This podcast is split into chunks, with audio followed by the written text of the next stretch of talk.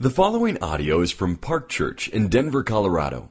More information about Park Church is available online at parkchurchdenver.org. Please turn to Psalm 90. If you don't have a Bible, there should be one near you in the back of the pew in front of you. And if you don't own a Bible, after the service, please feel free to go to the information table in the gallery and you may have one as a gift from Park Church. Psalm 90. A prayer of Moses, the man of God. Lord, you have been our dwelling place in all generations. Before the mountains were brought forth, or ever you had formed the earth and the world, from everlasting to everlasting, you are God. You return man to dust and say, Return, O children of man. For a thousand years in your sight are but as yesterday when it is past, or as a watch in the night. You sweep them away as with a flood. They are like a dream, like grass that is renewed in the morning. In the morning it flourishes and is renewed. In the evening it fades and withers. For we are brought to an end by your anger. By your wrath we are dismayed. You have set our iniquities before you, our secret sins in the light of your presence. For all our days pass away under your wrath. We bring our years to an end like a sigh. The years of our life are 70, or even by reason of strength, 80. Yet their span is but toil and trouble. They are soon gone and we fly away. Who considers the power of your anger and your wrath according to the fear of you? So teach us to number our days that we may get a heart of wisdom. Return, O Lord, how long? Have pity on your servants. Satisfy us in the morning with your steadfast love that we may rejoice and be glad all our days. Make us glad for as many days as you have afflicted us, and for as many years as we have seen evil. Let your work be shown to your servants, and your glorious power to their children. Let the favor of the Lord our God be upon us, and establish the work of our hands upon us. Yes, establish the work of our hands. This is the word of the Lord. Thanks, Gwen. Uh, good morning to all of you. Uh, my name is, is Joel. I'm one of the pastors on staff here. I get the privilege of preaching from Psalm 90. Uh, before I jump in, I do want to say welcome to the kiddos. So, kindergarten through fifth grade, they're going to be in with us during the summer. So, if you are here, welcome. My daughter's like dancing on the second row. She's like, That's me. Uh, that's me.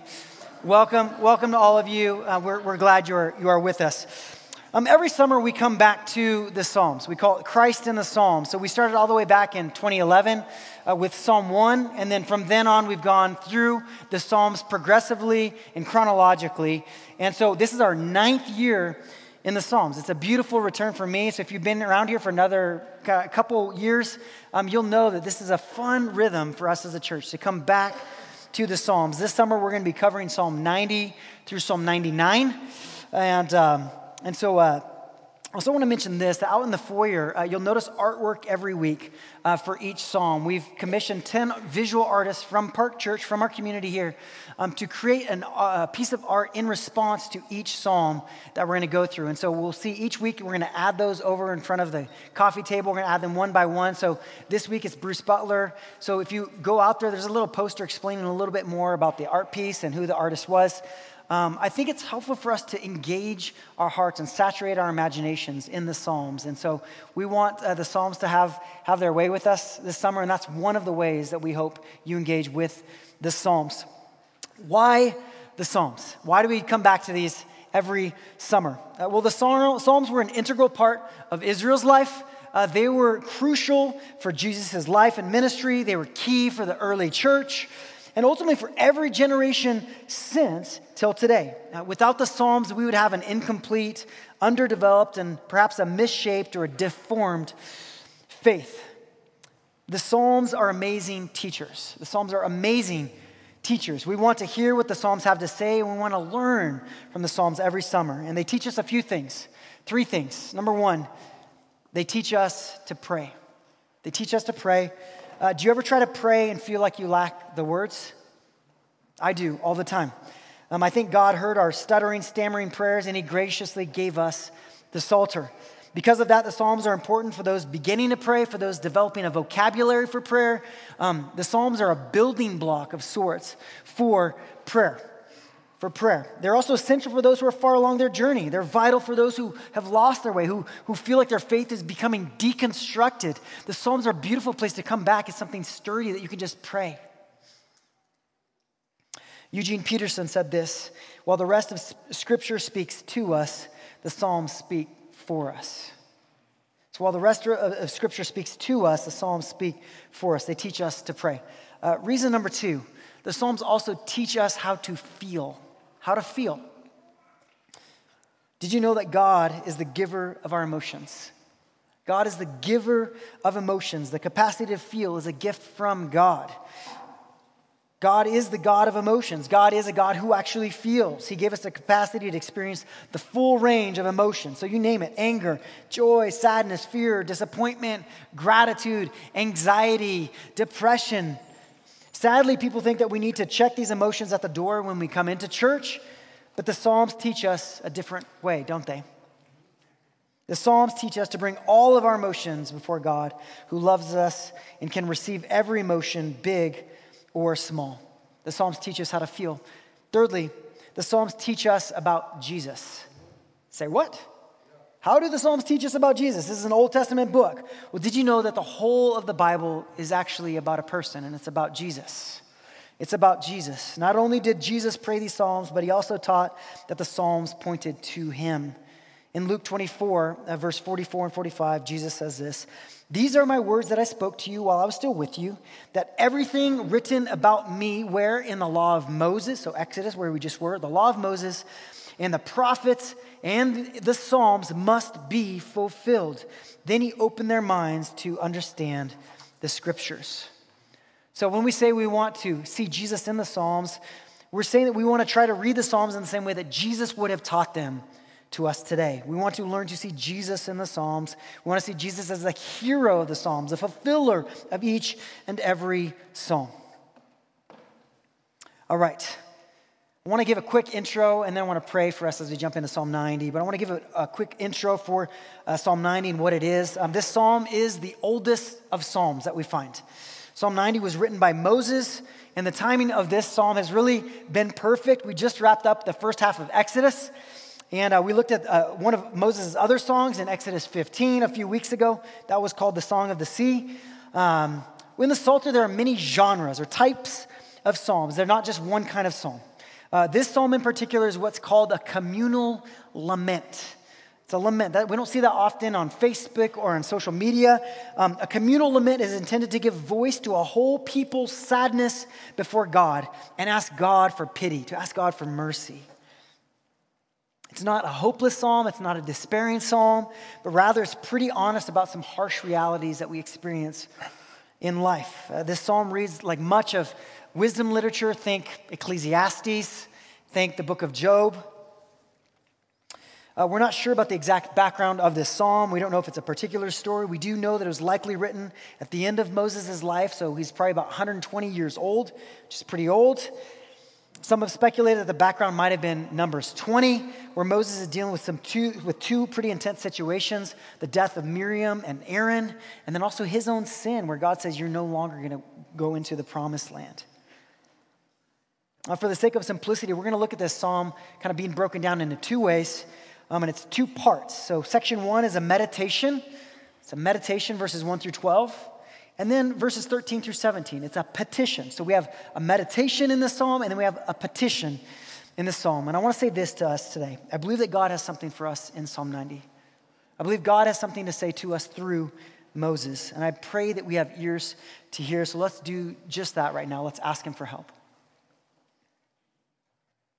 Holy Spirit, uh, on Pentecost, you came with tongues of fire on your disciples 2,000 years ago. Uh, we ask that you would descend again and fill us today. Uh, we want to be open hearted to you. We want to be aware of your work in us. I pray that you would make us wakeful right now. Wake us up. Would you burn up lies? Would you light up areas that we're confused in, that we need your clarity in? Would you lead us to see and love Jesus more today than we did yesterday?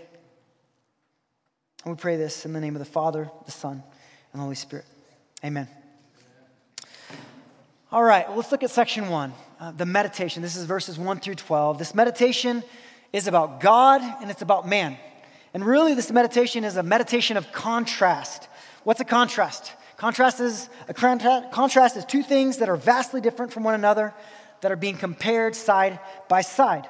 Should, you should be able to see the contrast pretty clearly as you read this psalm. Um, as we work through the meditation, I'm going to try to make three super simple main points about this meditation. So let's start in verses one through two. Lord, you have been our dwelling place in all generations. Before the mountains were brought forth, or ever you had formed the earth and the world, from everlasting to everlasting, you are God. So, the first main point that we glean from is this God is our eternal home.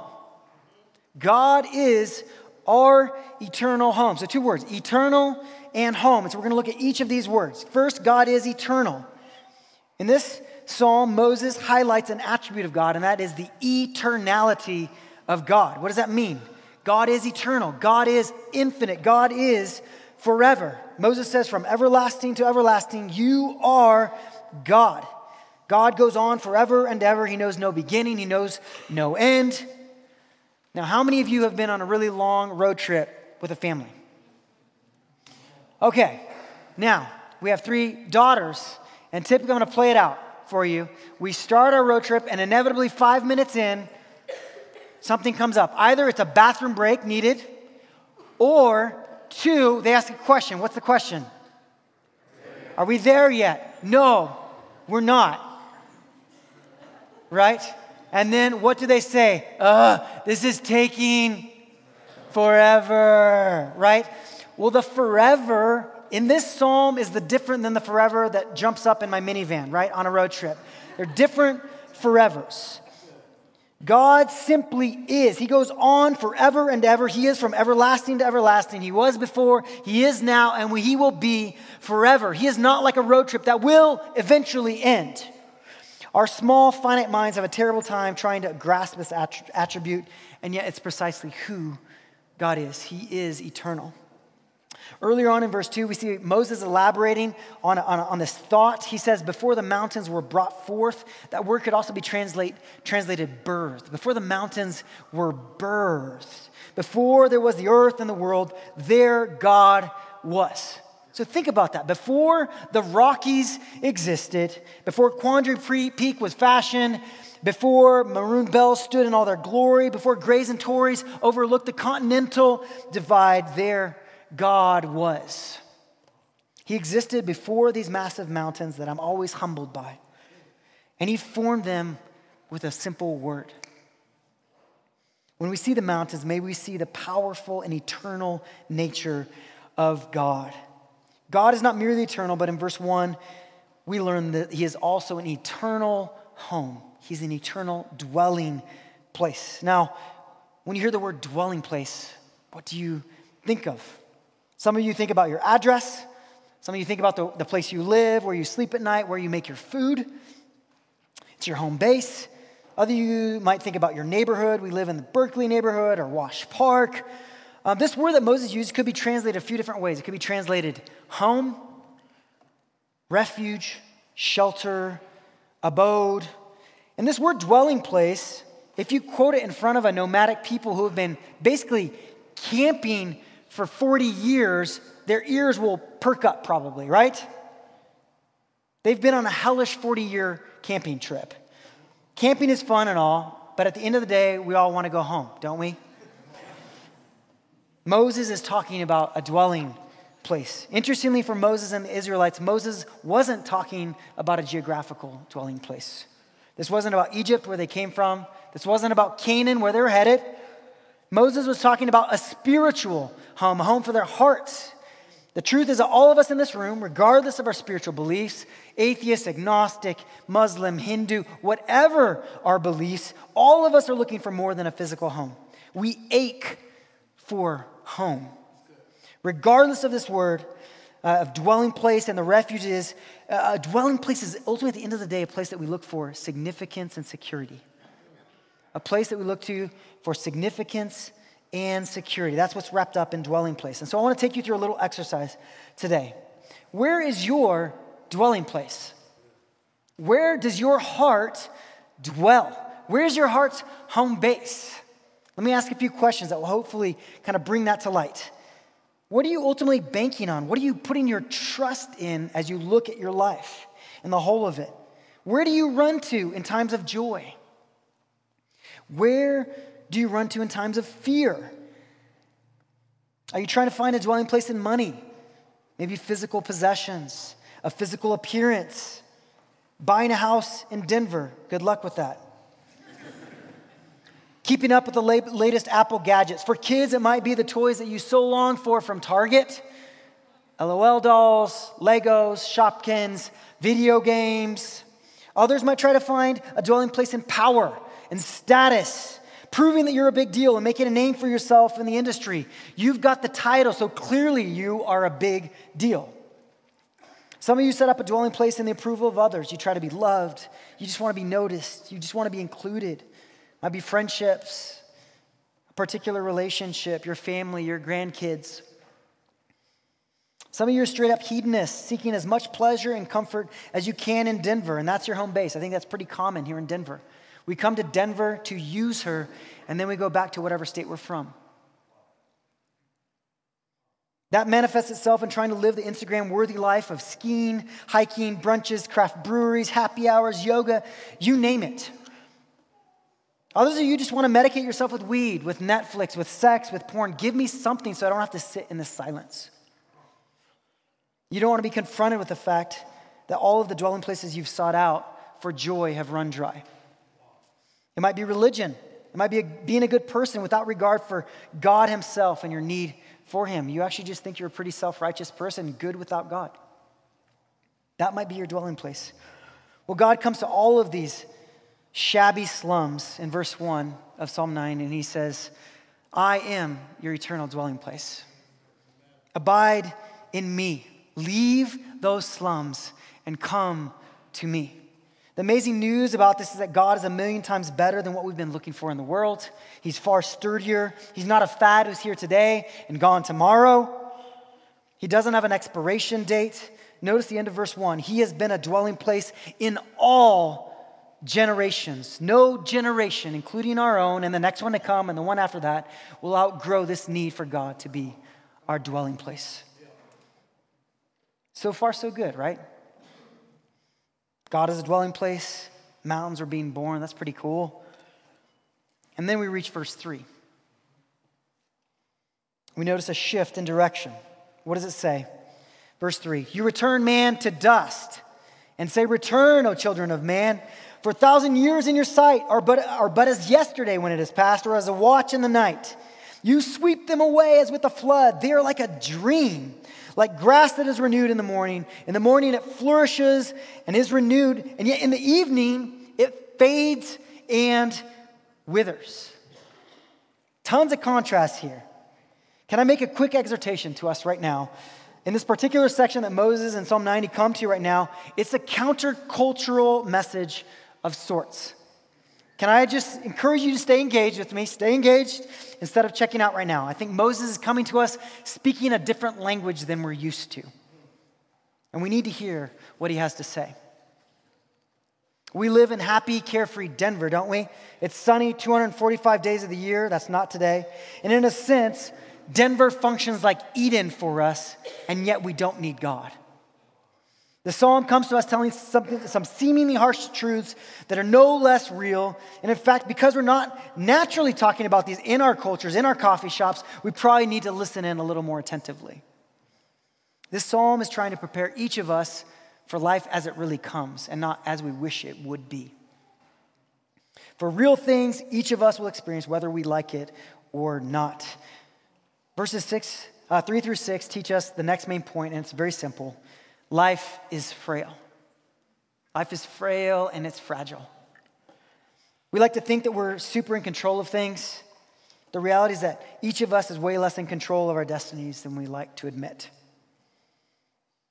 I was reading a, an amazing story to my daughters. It was the three little pigs and the big bad wolf. And I came to realize that our lives are much more akin to the first little pigs than the third one. We come and we build our houses made out of straw and sticks, not bricks, regardless of our yearly income, regardless of our family heritage, regardless of our education. We are all fragile, finite beings susceptible to all kinds of things. And when visited by the big bad wolf of life, be it troubles, calamity, a divorce,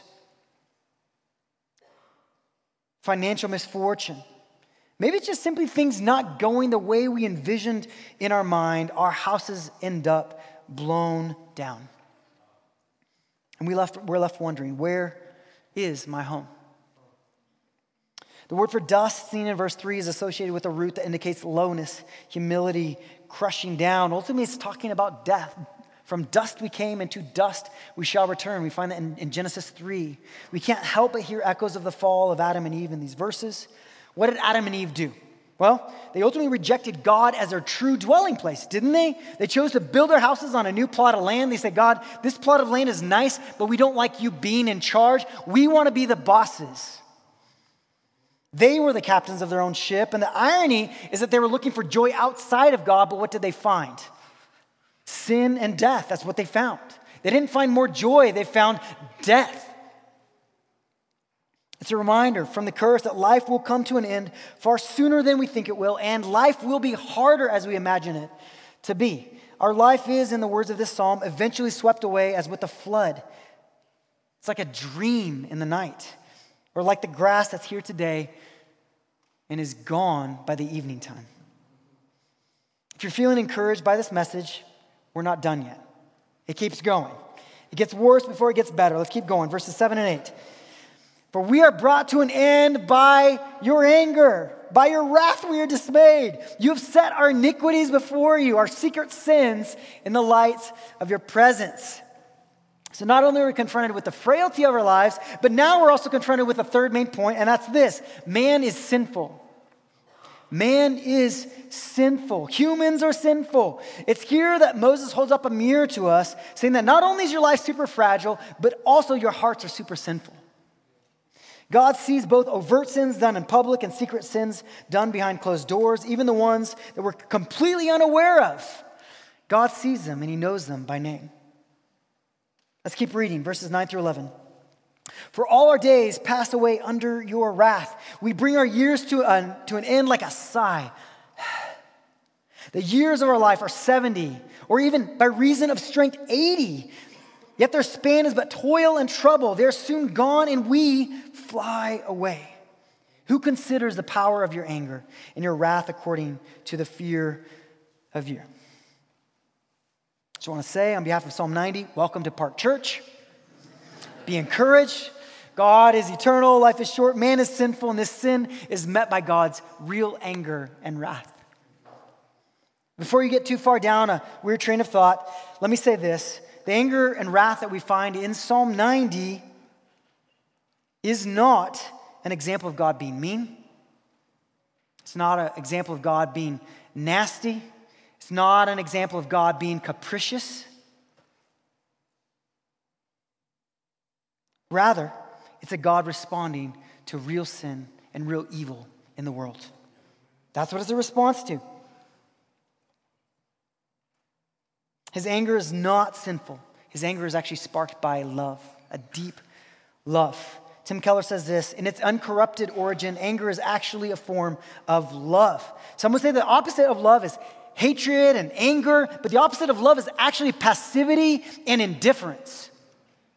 God is far from passive. If he doesn't get angry, we should have some questions.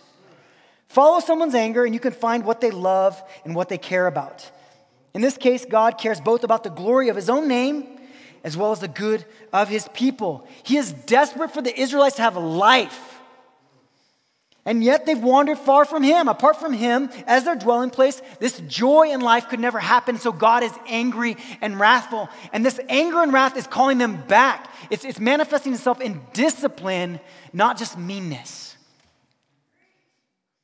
God's anger and wrath are his love in motion to draw them back. Verse 12, it's a conclusion of sorts to this little meditation, to this section. What in the world are we to do with these realities. And Moses tells us, verse 12. So, in light of all these things that we just read, teach us to number our days that we may get a heart of wisdom. I think when confronted with these realities, we can respond in wise ways and unwise ways, can't we? We could get a heart of despair and we start freaking out, saying, I need to get much, as much pleasure in as I can. And yet Moses says, Don't go that unwise route. Go the wise route. I need to teach you to do something. What is that? It's a discipline. We need to learn from God. We need to learn how to do something. What is that? We need to learn to number our days. Some of you might say, man, that sounds pretty depressing to me. And yet we're told to do it. It's precisely the numbering of our days that gives us a heart of wisdom. Why? Because life, whether we like it or not, will continue to be frail and man will continue to be sinful. And so we number our days saying, God, give me an eternal perspective. You're my eternal home. Give me an eternal perspective in the midst of this fragility and the midst of this iniquity. Draw me back to my eternal home. This isn't about a math problem like counting our days one, two, three. How many days do I have? No, that's not about what it is. It's actually learning to live our life in light of our death. Our lives will end one day. Some of us in this room sooner than, than others. Imagine what our lives would look like if each morning we thought to ourselves, today could be my last day. How might I live today to love God and to love others? What would it look like for you to ask God to help you be present to opportunities and where He's leading you each day? We'd remember that while we are sinful and life is short, God is our eternal home, and God would help us live in light of that truth. And that's the meditation. That's section one. We're going to move on from the meditation to the petition, and that's found in verses 13 through 17. So, how do we respond to these past 12 verses? What do we do? And I think Moses shows us a proper response to all these realities is this it's prayer. It's prayer. Do you feel your frailty this morning? Do you feel your sinfulness, your brokenness? Do you feel the brokenness in the world around you? Do you feel the desire for your true home? The invitation is here, and Moses gives it to us. Run to God in prayer. The only way home is through prayer. This prayer has three main requests. The first request we see in verse 13. And it's this Return, O Lord. How long? Have pity on your servants. Have pity on your servants. So, this first request is return. It's really a request for a relationship with God. We start by crying out for a returning of sorts. I love that it's a repetition of a phrase that we read earlier. Look back at verse 3. God says to man, what does he say? Return, oh, children of man. And yet, here in verse 13, we find Moses repeating the phrase back to God, saying, Return, O Lord. Did you know that God will eventually say to each of us at some point in our lives, Return? Return. This is a reference to death. It's a reference to Genesis 3. And yet, 10 verses later, Moses uses it while he is alive to cry out to God. He says, God, return. You felt absent, you felt distant, feel angry and wrathful. Would your face be turned towards me, not in anger, but actually in favor? Not in anger, but actually in favor. Would you show me mercy? Would you show me pity? This is a prayer that God loves to answer. How do we know? Well, God sent his only son, Jesus, to die on the cross for our sins. And through faith in Jesus, we are restored to our Father and to our original dwelling place, the place that we were intended for. That's how we know. Let's keep going. Verses 14 and 15, we see the second request. Satisfy us in the morning with your steadfast love, that we may rejoice and be glad all of our days. Make us glad for as many days as you have afflicted us, and for as many years as we have seen evil. What is Moses asking for right here? Moses is begging God to satisfy the hunger of his heart. Did you know that your heart was born with a deep hunger? Your heart was born with a hunger, and while that hunger has looked for satisfaction outside of God, only God can ultimately meet it. This daily satisfaction found in the morning that we see right here, satisfies in the morning with your steadfast love, is hinting at the provision in the wilderness of manna by God. It's Israel finding a sign of God's covenantal, steadfast love. And the word of the Jesus Storybook Bible, it says never stopping, never giving up, unbreaking, always, forever love. Augustine said that our hearts are restless until they find what? Their rest in you. Our hearts won't be satisfied until they are satisfied in God. Until your heart finds its dwelling place in God, it will never be at peace and rest. I want to mention a couple practical ways we can incorporate this rhythm of finding satisfaction in God. First is simply, I want to encourage you start off your morning praying this prayer in verse 14. God, satisfy me in the morning with your love today.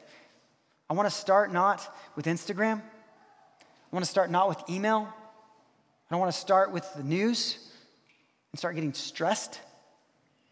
I want to start by being satisfied in your love today. First things first. First things first. What would it look like to find satisfaction in God in the morning? In scripture, in prayer, in delight. Another way, uh, I want to invite you on Thursday mornings uh, from 6.30 to 7.30 a.m. We're going to be praying through the Psalms. So this next Thursday, we're going to be praying through Psalm 90 here together, learning how, how is it that we pray the Psalms together? We can meet with God and meet some new people. All right, verses 16 and 17, the third and final request. This is where we end. Moses doesn't just ask God to satisfy the hunger of his heart, but he also prays that God would establish the work of his hands. Read this with me. Let your work be shown to your servants and your glorious power to their children. Let the favor of the Lord our God be upon us and establish the work of our hands upon us. Yes, establish the work of our hands. I just want to say this in closing. While God satisfies us with himself, it doesn't end there. Moses knows that there's actually a trajectory to God's blessing, it must move outward. It must move outward. He prays that the favor of the Lord would be on him, not so he can just sit around and be like, hmm, yes. But actually, he says, then in turn, he says, establish the work of my hands. He prays that the favor of the Lord will be upon him for the good of others. He asks God to establish the work of his hands. And it's a reminder that we don't work independently from God, but in conjunction with him, dependently on him. God must establish the work of our hands, and with me, we must work too. What would it look like for us to work with God? Often I, I have a tendency to, to silo my relationship with God. And so I remember I was working at, um, in sales, and I remember like praying hard in the morning, reading my Bible, and then I'd be praying on the way to work. And then as soon as I walk into the office place, I would kind of be like, okay, now it's my office time. This is my work time, right? Forgetting to realize that God was with me in my work. What would it look like throughout my day to say, God, you are with me? Would you establish the work of my hands? At 10:30 a.m., at 11:15, at, at 2:30, whatever time it is, just say short little breath prayers. God, establish the work of my hands. Remind me that you're with me. Would you work through me? Whatever it is, big or small, may you find God in your work. I pray that this psalm would remind us that we hear the invitation of God in this prayer to return to our eternal home. And from that place, ultimately, we ask for two things God, would you satisfy the hunger of my heart? And then in turn, would you establish the work of my hands? Let's pray.